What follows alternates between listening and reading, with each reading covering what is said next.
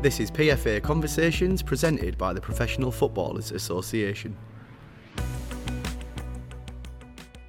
I'm your host, Markus Fjortoft, and welcome to today's episode where we sit down with none other than David Dein. David Dein's visionary leadership and bold decisions have earned him a place in the history of English football. He's most notably known for transforming Arsenal Football Club into one of the most successful clubs in English history, most notably by the appointment of Arsene Wenger. But his impact goes beyond Arsenal, as he played a significant role in forming the Premier League and appointing England's first foreign manager in Sven Göran Eriksson.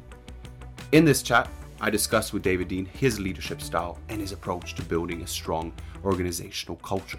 I also touch on the importance of emotional intelligence in business and his recruitment strategy for top talent both on and off the pitch. Furthermore, we'll explore Dein's evolution as a leader and businessman, including his non negotiables and common misconceptions about being an owner. Please join me for PFA Conversations with David Dein. I would be remiss if I did not mention your relationship and your first meeting with Arsene Wenger back yes. in Highbury 1989 where you subsequently ended up inviting him to a dinner party and, and playing charades and it's a brilliant story and, and when I'm aware you've told plenty of times before. I'd be curious, however, during that seven year friendship that preceded his appointment at Arsenal, at what point did you come to the conclusion that this man is right for Arsenal? Yeah, that's a very good question. I felt there was right from the first time I met him when we were playing that famous game of charades, and I, and I'm not spiritual, but I saw in the sky Arsene for Arsenal. It's going to happen one day. And at the time, we had George Graham who was the manager, and we didn't realise that that season we were going to win the league at Anfield in sensational style in the virtually the last kick of the season. Um, so we were happy, of course, with George. And we actually, not many people realise this, but uh, we had a false start because when George left in 1994, I proposed Arsene to the board of Arsenal, and they rejected him at the time they said, no, we want an English manager. We want somebody who understands the lower divisions. So we went for Bruce Rioch. And when that didn't work, Arsene by that time had taken himself off to Grampus 8 in Japan, which was a brave move for him, leaving Western Europe, being at Monaco and being successful at Monaco, and then trying his luck going to Japan, which was a bit of a gamble for him, but he wanted to expand himself.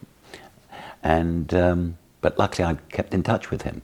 So when Bruce didn't work out, I, uh, I rang up Arsene in Japan. I said, um, Arsene, and I obviously cleared it with the board first. I said, look, if I'm going to speak to him, we're going to have to employ him. You're going to have to say yes. And they said, well, if you can bring him, we'll, we'll certainly take him on.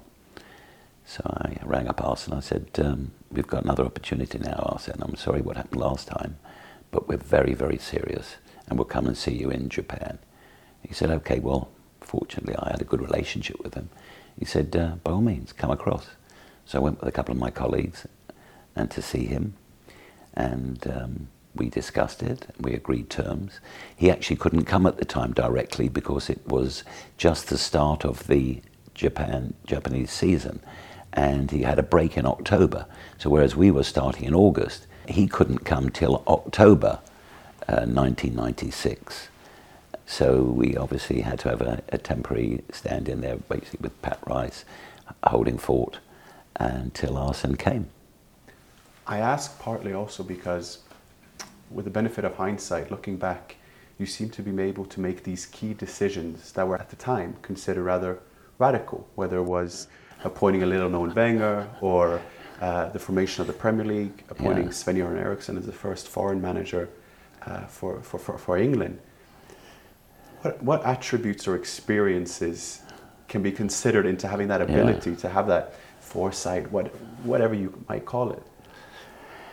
Yeah, I have my own personal motto, which, in fact, as you know, I go around schools and indeed prisons these days going around giving, but I like to think of motivational talks. And I always tell my audience I have a personal motto, and my motto is the motto of the turtle.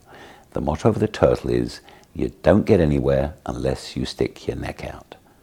You've got to take a chance. And uh, we did.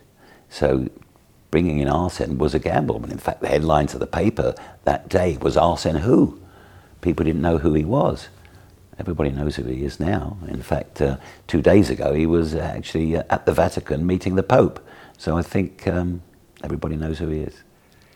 What can you attribute that touch or feel to? Because uh, for all your apparent success, you've also been described as, by Ian Wright, even as a father figure who was always close to the, to the players and what have you. For yeah. all your obvious business acumen as well, seems that you've you have that emotional intelligence as well. Where does that play into it all? I think it's probably my family upbringing that I believed. I, I, I regarded every player we signed as an extension of my family. They were my children. And I wanted to know all about them to make sure they were okay, that they were settled, they had a nice house, a nice car, that they had, if they came from overseas, they had an English teacher assigned to them, that they were settling down well. And I took a personal interest in all of them. And um, and I think that, that that was a warm relationship. If they had any problems, I would be. My door was always open for the players to come to knock on my door to discuss anything, not just about contracts, which is always a tense situation, but anything else they may have, any domestic situation, domestic problems, because you know you're dealing with uh, young, fairly young uh, athletes, and you know they need direction from time to time. And part of that success that you also had is recruiting top talent, whether that was on the board or uh, on the pitch as well. Um, are there certain characteristics or qualities that you look for for an appointee? Say if I were to come across, whether as a player or as a as a, an aspiring executive for that matter, yeah. that you look for. I'm a great believer. There's, there's an old saying: you only get one chance to make a good first impression, and I think that it's important that when you meet somebody for the first time, you get a positive vibe from them. You can tell whether the chemistry is good. And I felt that obviously with Arsene the first time I met him. I realized there was positive energy between us. And I think that's the same when we were signing players. I used to like to understand their backgrounds, what they're looking for, what their ambitions are, uh, what they like, what they dislike, so we know how to handle them. On that topic, then, topic of creating an, an organizational culture, which is a critical factor in any organization across industry, across sectors. Besides being deemed crazy at the time when you invested money into Arsenal back in, in 83, how did you approach that aspect of, of, of, building a culture and all the way into the success that you had into the, into the early 2000s? I, I, think much depends on, the, on also the relationship. It's very important. The, the biggest decision a board of a football club has to do is to appoint the manager. If you appoint a manager you get on with and you can work with, I think that's, that's so important. And I'm afraid the, the length of time today in modern football, that a manager, coach, head coach, is less than a year. And so we would always try and understand a player, what they were like before we actually employed them. We wanted to know a lot about their background. We did a lot of due diligence on them. Otto Rehhagel, the esteemed uh, coach, he said that you have to win short term but plan long term. And you mentioned there in terms of managers not perhaps being given time and what have you, in that ever sought balance between the two. How does how does one navigate that as a, as a chairman, as an owner? Yes, it's always uh, a problem because today more than ever before, you're judged. Uh, you, you, know, the, the, the modern breed of, breed of owners want immediate success. And that's not easy. It's not as simple as just turning the tap and getting hot water. You know, a team evolves. I mean, if you have a look at the way the Arsenal team is evolving at the moment, I mean, it's very exciting. And um, to get that group together is very very clever management. You manage with stealth. You've got to have, make good decisions. The one word I always use, which is most important in football, is judgment. You know, when when a manager has to decide is he going to buy a player or sell a player, he's got to use his own judgment, and he'll be in the end that will determine whether he stays or goes, because he'll be, he'll be judged on his results. It's a, it's a, pretty ruthless business. Indeed, very, very, very tough indeed. Um, and I can only imagine the consumption of that as well on, a, on an hourly, if not minute basis. How did you deal with that constant thinking, deliberation upon how to run a club? Because it must be yeah. rather testing. Yeah, uh, well, firstly, I, you know, I'm a fan, I think, and that's important. And it bothers me when you've got owners coming in who don't really understand the game. And um, obviously, they learn. And there's two, there's two breed of owners these days. You know, one is like myself, a passionate fan who put my money where my heart was. The other put their money in, and then their heart follows afterwards. So all of a sudden, they become a Chelsea fan, or they'll become a Newcastle fan or whatever, right? Because the money goes in. Now, both are okay, don't get me wrong. But in my case, I was, I started going when I was seven, eight years of age, going to Arsenal. So I was a devoted fan. So for me to be elevated into the boardroom, to be in a position of making a decision, was phenomenal for me. I mean, I, it was difficult to understand.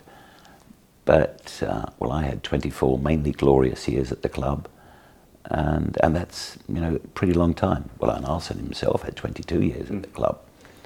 How over the course of those 24 years and, and beyond that did you evolve as a whether it be a leader, businessman, Yeah. a person itself? What are some of the key lessons you learned on that way? Yeah, I, I think you've got to always be a good listener. You've got to understand the other person's problems, what goes on. It's not straightforward at all, more than because you're dealing with high emotion, high octane. Uh, everybody wants to win, and you only get one winner in the end, you know, of a game. We may get a draw, of course, but by and large, you know, it, it's a win or lose. It, it, it's, it's, you know, you go out there and you want to win the game, and uh, you know, people. I, I I always laugh when people say um, at the end of a speech, "And may the best team win." They don't really mean that. They want to win, of course they do. So yes, you, it's all about winning, and uh, that's not easy because everybody you're playing against, they want to win as well. So the emotions run very high, and you've got to be able to control it, and you've got to not try and make emotional decisions, emotive decisions straight after losing a game because that's that's dangerous. You've always got to let the dust settle before you even, you know, even talking to the press. Or anything. You've got to be very careful how you phrase your words, so you don't get overexcited and say the wrong thing. Mm-hmm. What is the most common misconception people would have of, of an owner or running a club, you reckon? Yeah, I think the um, fans think that owning a club is easy, but it's far from being easy uh, because you're dealing with people, you're dealing with, you know, it's a results-based game-based business, and um, probably the most misconception is that owners don't care. It's totally the opposite. Every owner is a fan eventually, whether they are a fan initially, but certainly when they've invested in the club, they become fans. They want their team to win, and they're putting a lot of money. And I've met many owners who put millions, millions of pounds into football clubs and haven't had one minute's joy or success. So, and for the fan, for them to get criticised is a bit unfair, because in the end, they've been let down by the results, by the coach, by the players, whoever it may be. So I think the owners are up there and they they are shot at very often when things go wrong, and I think sometimes it's a bit unfair, a bit unkind, but that's that's the business we're in. As a leader, as a father, as a husband, what have you, what are your non negotiables? If you're leading people, for example, or leading a team. I always expect respect. And it works both ways. I will always give everybody I'm speaking to the respect that they deserve, deserve and I expect the same in, in, in return. And I also think, uh, for me, I believe, and we're not seeing enough of it these days, or we're seeing less than we used to, is there is, or this comes to respect, is about honouring a contract. I think when players are under contract, they've got to be respected. And uh, rather than just leaving because another club o- o- offers them more money, and you know, uh, it, it, that's it's tough, and uh, that happens more and more these days. That players move around. There's not enough loyalty to the club, and I expect loyalty is probably a big word for me. And I know in, in Arsene's case, and he could have left, and take something like Patrick Vieira, or Thierry Henry. Every year we had Real Madrid or Bayern Munich or Paris Saint Germain coming in. We want we want Thierry, we want Patrick, you know, and uh, yeah, that's tough. So loyalty is important to me. And lastly, you were considered, I mean, absolutely critical to what we see of, of the modern Arsenal in terms of the Premier League and, and, and what have you, and with benefit of, of experience and age, so to speak. What advice would you give to, to aspiring executives, uh, even current members who, who look to make the step into the executive yeah. level? I think the first thing is you've got to understand the operation. And I know that, well, virtually every week I would go round, whether it's to the box office or whether it was the junior gunners or whether it was to the media and communications department, I would actually go round and see how the other offices were working. I was interested to see, so I would say the person running our junior gunners, how many members have you got at the moment? What about the travel club? How many how many people we got travelling to Manchester United next week. Uh, you know, I, would want to know. I, I, mean, was I managing, micromanaging? Maybe I was, but I was interested. It was all I wanted to know. I didn't want to. I, I, didn't want people to think that I wasn't interested in their affairs. So, you, as you want to be a successful manager, understand what you're running. Understand that the business today is more complicated than ever before and it's important you've got the right people in the right places and that you make sure that they are comfortable, that they are happy, and any problems they have, they, they, you've got to know about them.